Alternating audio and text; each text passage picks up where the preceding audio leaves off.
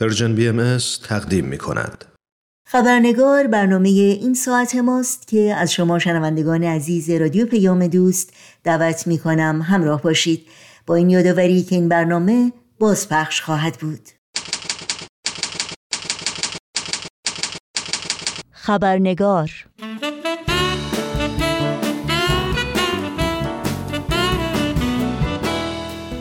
دوستان و دوستداران برنامه خبرنگار با خوش آمد به شما نوشین آگاهی هستم و برنامه این چهارشنبه رو تقدیم می کنم ما یکی از هولناکترین و تکانده دهنده ترین اسناد به دست آمده از آزار و سرکوب پیروان آین بهایی در ایران عکسی است از جسد یکی از پیروان آین بهایی که بر روی ساق پایش با رنگ سیاه این کلمات نوشته شده.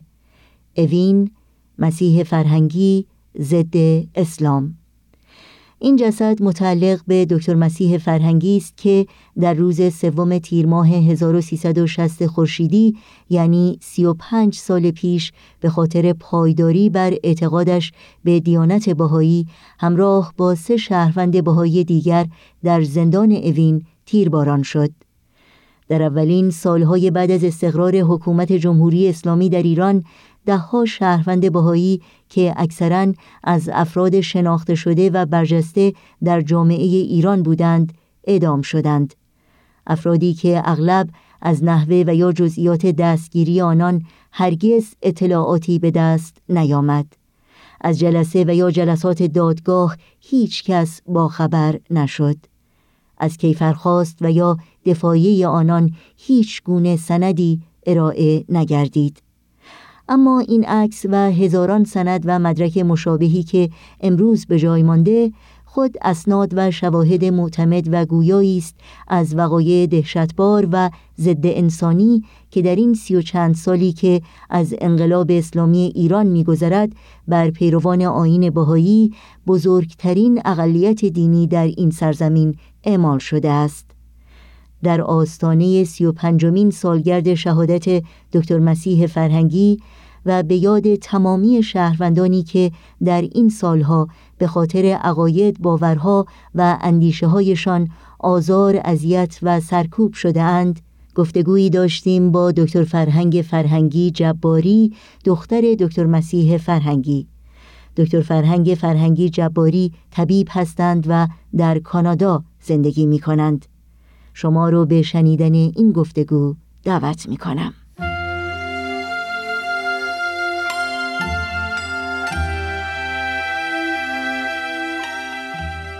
خانم دکتر فرهنگ فرهنگی جباری به برنامه خبرنگار بسیار خوش آمدین. ممنونم از اینکه دعوت من رو برای شرکت در این برنامه قبول کردین. باعث افتخار من است. خواهش می‌کنم. در آستانه سی و پنجمین سال شهادت پدرتون هستیم چه احساسی دارین الان؟ احساس افتخار و خوشحالی از اینکه ایشون به آرزوی خودش رسید و اونی که جان خودش رو در مسیر وحدت عالم انسانی که هدف آینش بود داد.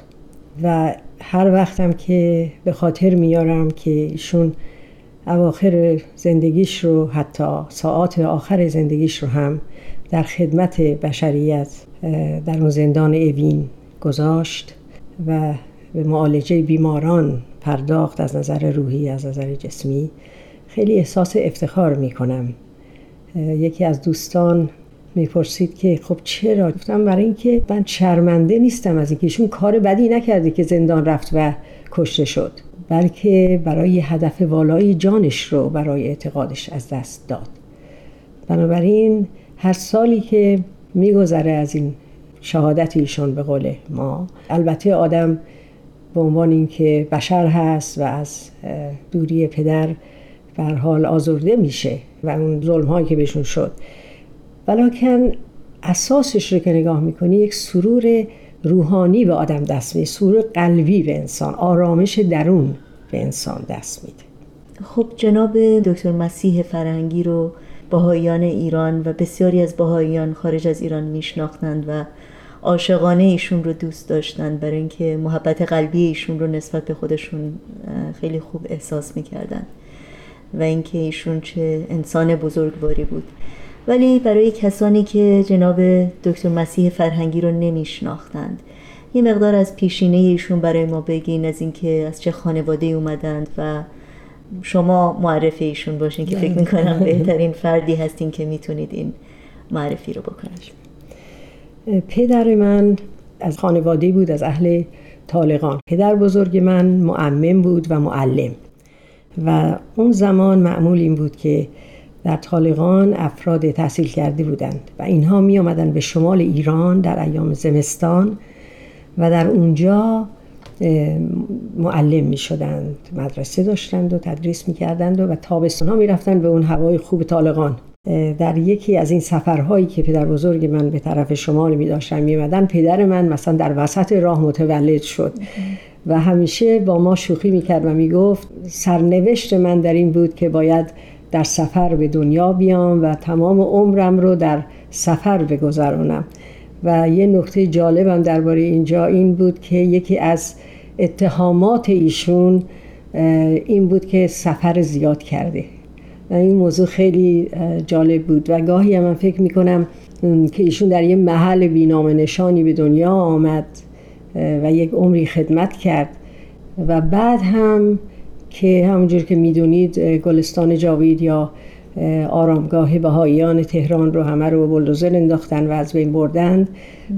و این خیلی به نظر من جالبه همیشه وقتی که فکر می‌کنم بعد ایشون پدر بزرگ من که معمم بود در یکی از این سفرهایی که در اون مدرسه لنگرود داشت توسط دو معلم باهایی که داشت اون چون مدیر مدرسه مؤسس مدرسه بود و آین باهایی ایمان میاره. و مدتی بعد پدر منم در نوجوانی به آین بهایی میگرده و از اون زمانی که ایشون رو فرستادند به تهران برای تحصیلات دبیرستان و بعد هم که رفت به دانشکده طب ایشون از همون اول دنبال تحقیق بود. دنبال مطالعه بود و در واقع تمام عمرش هم یاد گرفت هم یاد داد. و این نکته خیلی جالبه. به من البته این اطلاع رسید که یکی از بهاییانی که همراه با پدرم قرار بود ادام بشه و بعد اون فرد رو گفتن که تو کاری نیستی و نمی‌خواد بکشیمت. او برای ما اینه تعریف کرد که در اون لحظات آخر که آقای دکتر فرهنگی به اینها داشت می‌گفت که شما دیر کردید.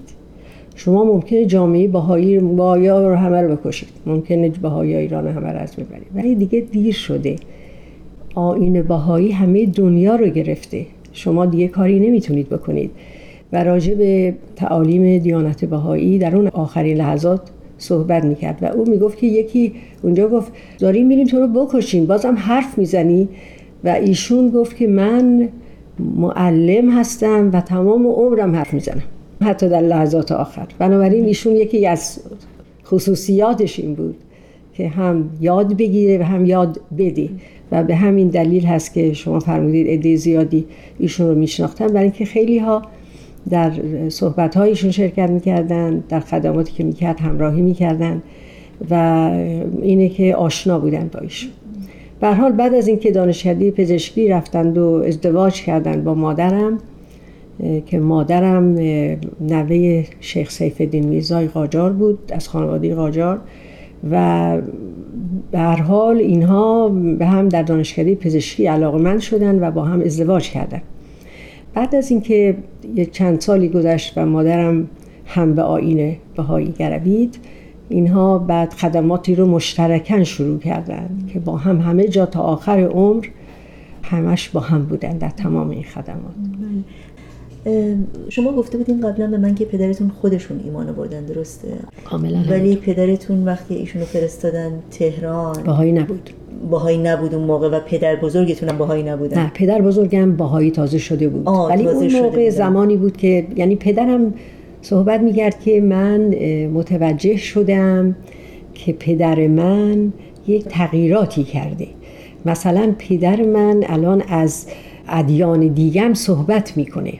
یا به من می‌گفت که تو هر شب کتاب انجیل و تورات و قرآن رو بخون و انجیل و تورات فارسی بود خودم میخوندم ولی قرآن رو خودش به من تعلیم می‌داد و بعدا هم می‌گفت که متوجه شدم که بعضی وقتا تو کوچه که دارم راه میرم بچه ها هی بابی بابی من صدا می‌کنن و من به پدرم گفتم چی میگن اینا گفت نگران نباش بعدا که بزرگ شدی همه اینا رو می‌فهمی بله. یعنی در اون زمان مستقیما ایشون سعی نکرد که پدرم رو بهش در مورد دیانت با حرف بزن. بعدا ایشون که باهایی شد بعد هر دو متوجه شد که پدرش هم باهایی است. بله. در چه زمینه ای از پزشکی پدرتون؟ پدر من متخصص قلب و عروق بود. با مادرم نهایتا رفتن به شمال ایران به رشت. بله. و در اونجا البته داستان ها خیلی مفصل هست که وقتی این زن شوهر جوان رفتن اونجا تا اون در گیلان قوقا می‌کرد و چقدر اینها خدمت کردن کمک کردن و شبانه روز به اصطلاح در بیمارستان و در مطب و این چیزها کار کردن اون داستان ها مفصله.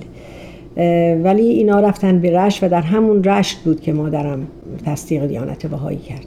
بله. و هر دو پزشک بودن؟ مادرم در رشته لابراتوار بود و پدرم متخصص قلب. مادرم رئیس لابراتوار شهر بود و اون موقع خب دکتر زیاد نبود لابراتوار اصلا نبود تأسیس کردن و خیلی مشغول بودن هر دوتا. بله.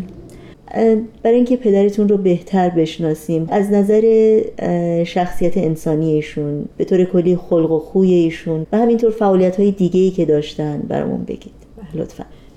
البته پدرم خب طبیب بود ولی طبیب معمولی نبود. یعنی ایشون با افرادی که پهلوش می‌رفتند اینا رو هم از نظر جسمی معالجه می‌کرد هم از نظر روحی به اینا می‌رسید.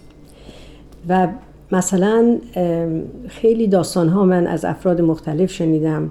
یک جوانی رو من در سوئیس دیدم یه وقتی که او گفت به یادش میاد بچه کوچکی بود در رشت و مادرش فوقالعاده بیمار بود. و همه دکترها ردش کرده بودن.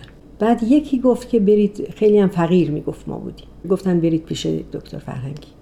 گفت ما مادر رو بردیم پیش آقای دکتر خیلی هم بدحال بود و اینها. و ایشون اولا که معاینه کرد بعد دواهاشو همه رو خودش داد و بعد هر روز آمد سر به مادرم زد. روز دوم وقتی که رفتیم خونه دیدیم که یک نفر آمدی با پنکه. که هوا گرم بود مادرم تب شدید داشت. پنکه مطبش رو فرستاده بود برای مادرم که راحت تر باشه برای معالجاتش.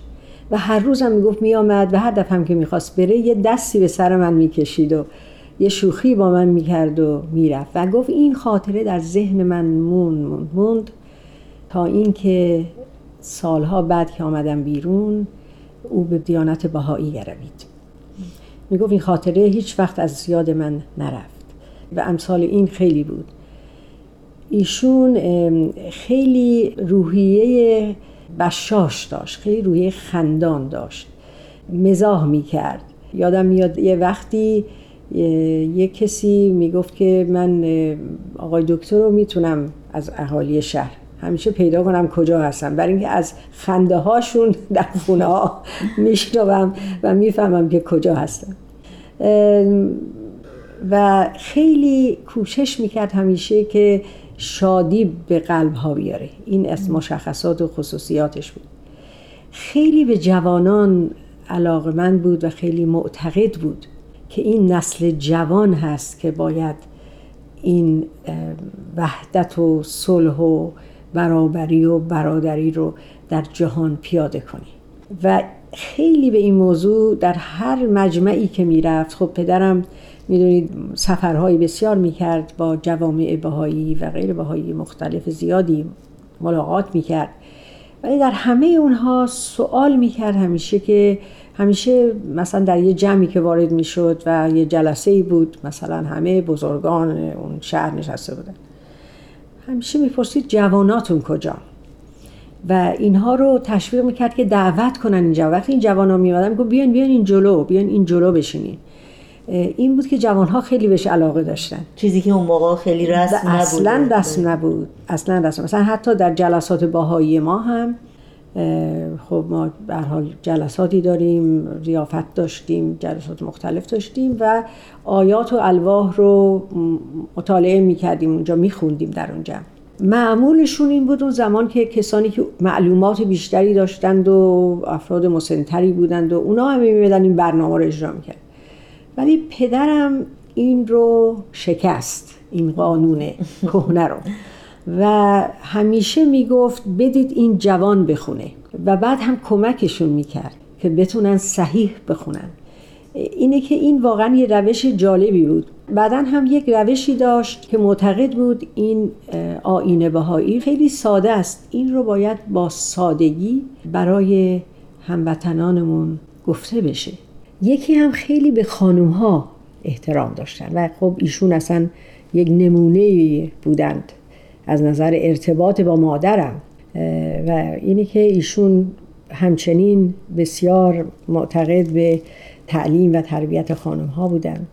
خیلی تشویق می‌کردند بهاییان رو که مثلا دختراشون رو برای تحصیلات بالاتر بگذارند من خیلی از خانم ها رو دیدم که گفتن به تشویق آقای دکتر فرهنگی پدرم اینا منو گذاشتن فلان تحصیل رو کردم و راهنمایی می‌کردن از این لحاظ ها دیگه اینکه ایشون خیلی استعداد بسیار قوی در زبان داشتن. در یه زمانی که اینها به اصطلاح برای مدت یک سال و نیمی در مملکت عراق بودند در اونجا مثلا ایشون چنان عربی رو یاد گرفت به زبان به زبان به اصطلاح معمول مردم بله. که همون لحجه با لحجه اون بله. که اینا تشخیص نمی‌دادن ایشون خارجی و نطق می‌کرد به زبان بله. عربی بعدا سالهای بعد که مثلا ایشون یه مدتی در ترکیه ساکن بودند در استانبول این زبان ترکی رو چنان فرا گرفتن که ابدا نمیفهمیدن ایشون خارجی است. فرانسه رو که اون موقع ایران مثلا حتی معلم های دبیرستانشون هم از فرانسه بودن معلم های تمام استادای دانشگاهشون در دانشکده پزشکی اون موقع فرانسوی بودن. و ایشون فرانسه رو بسیار عالی می‌دونست. به خاطر دارم یک سفری در بلژیک در یه فواری بود یک نمایشگاهی بود در بلژیک ما رفته بودیم و پدرم رفت برای ما بلیت بخره. من بودم پدرم و مادرم و بلیت خرید و ما رفتیم تو. بعدا یه عده از دوستان ایرانی دیگه که آمدن خیلی از ما گرانتر خریده بودن بلیت رو. چطوری شد؟ گفتن نه اون غیبت مال فرانسوی هاست. یعنی نفهمیدن که پدرم خارجی و خیلی وقتا می‌پرسن مادر شما فرانسوی بوده؟ بله. برای اینکه چون اسمش که چیز فرانسوی بله. بله. اینه که خیلی واقعا بسیار آشنا بود به زبان ها همچنین ایشون شعر می‌گفت. بله. البته خیلی ننوشت چون همیشه خیلی مشغول بود. ولی چندین شعر هست که ما داریم. بله. ایشون نقاشی می‌کرد. و هم در خانواده ما چندین تابلوی رنگ روغن ایشون که نقاشی کلاسیک هست. داریم. یه مقدارش هم که البته بردن. یعنی منظورم به اینکه خیلی آدم هنرمندی بود و با یه قلب رقیق و لطیفی. موقعی که در زندان اوین بود که یک سال و نیم در زندان اوین بودن از ایشون خواستن که ایشون طبیب زندان بشن. و خب این خیلی برای پدرم من می‌دونم که چقدر خوشحال از این موضوع شد. برای اینکه خب می‌خواست خدمت کنه نمی‌خواست یه گوشه بشینه گوشه زندان. اینه که ایشون ما داستانهایی داریم که کسانی که از زندان اوین آزاد شدن و البته بهایی نبودن. این افراد یه جوری با خانواده ما تماس گرفتن که بگن دکتر فرهنگی در اون زندان چه می‌کرد. مثلا یکی می‌گفت که ایشون تمام این داروهای افرادی که اون موقع زندان بودن که همه از افراد برجسته رژیم گذشته بودند زندانیان سیاسی بودند و آدمای تحصیل کرده بودند به هر حال اینها خیلی افسرده می شدن طبیعتا. و ایشون این البته اینا رو همه رو اونها گفتن به ما. تمام مدت با اینها صحبت می‌کرد به اصطلاح سایکوتراپی می‌کرد و همراه اینها بود. و خب خیلی هاشون بودن که دواهای متعدد داشتن. این دواها رو همه رو یه جایی جمع کرده بود و این هر روز به اینها دواهاشون رو می‌داد. یه مقدار دواهایی بهش می‌دادن که اونا که دواهای خود در دوا دوای درد و بود اینا رو در یه جایی قفل کرده داشت. و بعد یک نفر به ما می‌گفت که تمام شب آقای دکتر بالای سر این زندانیا راه می‌رفت اون بند یه شربت سینه دستش بود یه لیوان آب. یه قاشق و یه شربت سینه ببخشید. و بعد مادرم از ایشون سوال کرد. گفت چی میگن اینا که تمام شب راه میری شربت سینه به اینا میدی؟ گفت آخه ببین اینا اتاق کوچیک. اینا همه سرفه می‌کنن. بقیه ها نمی‌تونن بخوابن. پس این شربت سینه میدم اینا آروم میشن میخوابن بقیه ها میخوابن. یعنی این خواب خودش رو فدای, فدای راحتی بله. دیگران می‌کرد. و بعد هم در یه دورانی که عده جوانهای زیادی آمد آورده شده بودن به زندان به اصطلاح زندانیان سیاسی ایشون چون طبیب زندان بود می‌تونست در اون بندها هم بره. یک کسی به من یکی از این کسانی که اون موقع جوان سیاسی بود یک نامه ای نوشت و تشریح کرد که چگونه ایشون می آمدند در توی این اتاقهای زندانی که جوانها بودند و اینها رو معالجه می‌کردند آرامش می‌دادند. بسیارشون حتما شکنجه شده بودن بله همه شکنجه شده بودن تقریبا همشون شکنجه شده بودن و البته اون آقا نوشته بود که و ایشون یک وردی می‌خوند که می‌دونم این دعای شفا بود. برای اینکه ما می‌دونید مناجات های زیبایی داریم و یه سری دعاهایی داریم که دعای شفا میگیم. طلب شفا و تندرستی برای اون فرد می‌کنیم. یعنی به هر حال از نظر روحی و از نظر جسمی به اینها کمک می‌کرد. و ایشون می‌دونم که با اون روح رقیقشون و با اون علاقه شدیدی که به جوانها داشتن چقدر ناراحت شدن. ولی خب نفس این که می‌تونستن تا اونجا که دستشون برمیومد خدمت کنن به اینها می‌دونم که در قلبش آرامش داشت.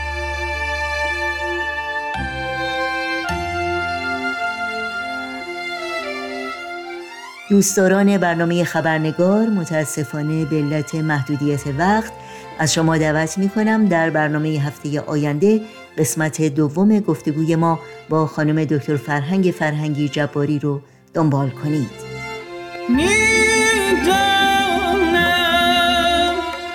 که می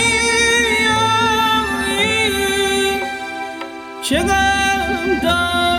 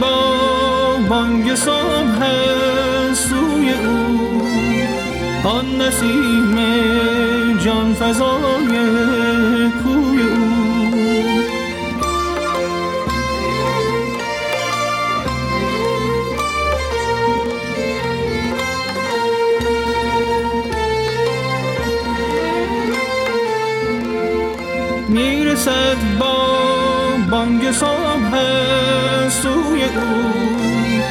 آن نسیم جان فضای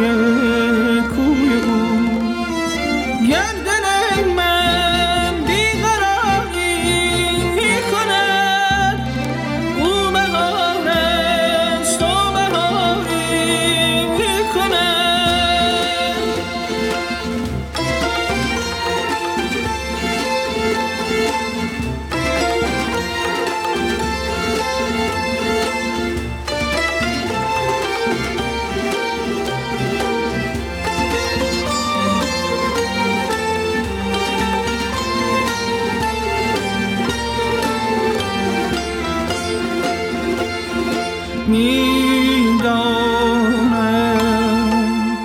که چقدر دارم